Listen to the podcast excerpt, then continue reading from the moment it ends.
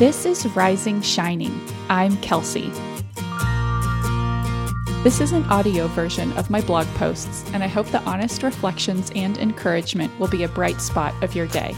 If you'd like to see photos and links in the post, you can find it using the link in the notes of your podcast player, or visit my blog, risingshining.com. I love to connect with you on Instagram, where I'm Kels Wharton. This is episode 14 Goals, June 2021.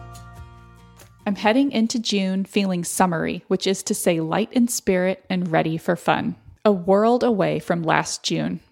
I reread my June 2020 goals post and sat for a moment thinking about one year ago.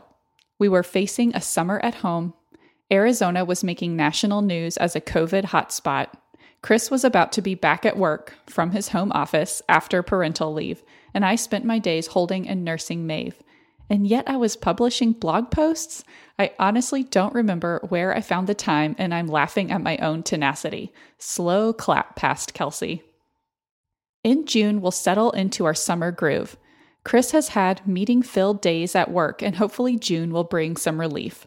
We'll find our summer rhythm, get reacquainted with our favorite public pool, and seek out cold treats on Wednesdays.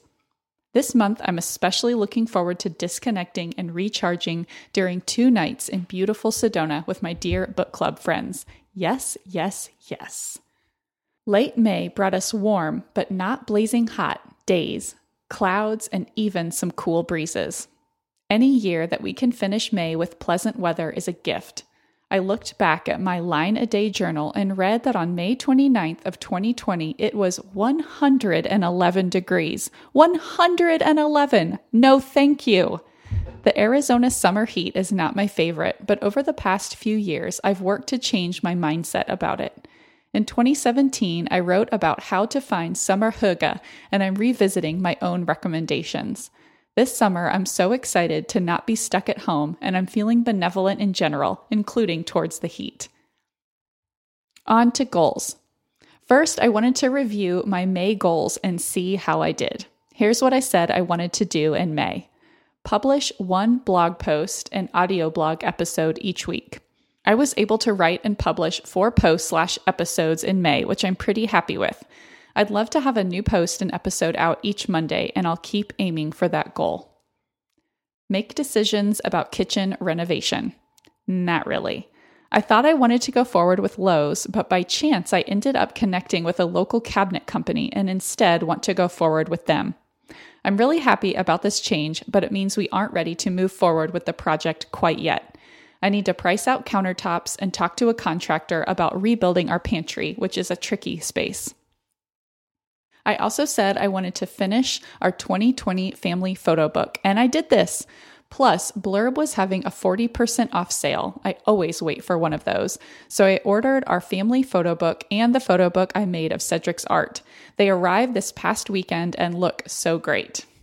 And finally, I said I wanted to clean out and organize a closet. Yes, while my parents had the boys for an overnight, Chris and I were in a super minimizing mood and tackled the whole closet in the office slash dashes room. Afterwards, we made a trip to Goodwill and hazardous waste, and it felt great. When I'm making my goals, I always like to look at my calendar and see what big things I have coming up for the month. This really helps me get a bigger perspective for the month, and I always find it really helpful for planning goals. So, big things happening in June travel. Chris will take the boys to Seattle for four days, and I will go on my book club retreat to Sedona. My parents will be keeping Maeve at our house. It'll be the first time anyone other than us is keeping her overnight. I hope it goes well for all. Day trip to Tonto Natural Bridge with my parents and the boys. My sister and nephew are going to visit. They'll be staying with my parents here for about five days. I love being able to get all the little cousins together. And finally, Father's Day. And now let me share what goals I have planned for June. Daily read aloud with the boys. I haven't been doing as much bedtime reading with the boys lately because I'm so tired at the end of the day, but I miss reading to them. I'd like to try to shift our read aloud time to during the day, perhaps while Maeve is napping. Get additional kitchen quotes. Like I mentioned, I need to talk to people about countertops as well as about our pantry.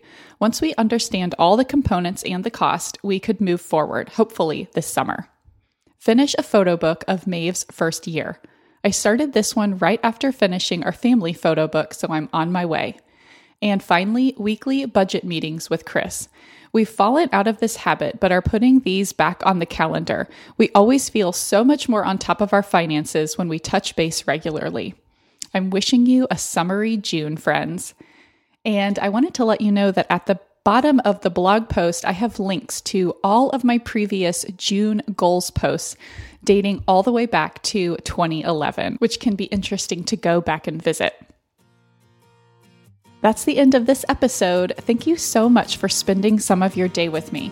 I would love to connect with you and hear your thoughts on today's episode. You can leave a comment on this post by following the link in the notes of your podcast player. You can also connect with me on Instagram where I'm Kels Wharton. I would be so grateful if you would share Rising Shining with someone who you think would enjoy it. And your reviews on Apple Podcasts are so appreciated. Until next time, I'm wishing you a great day, friends.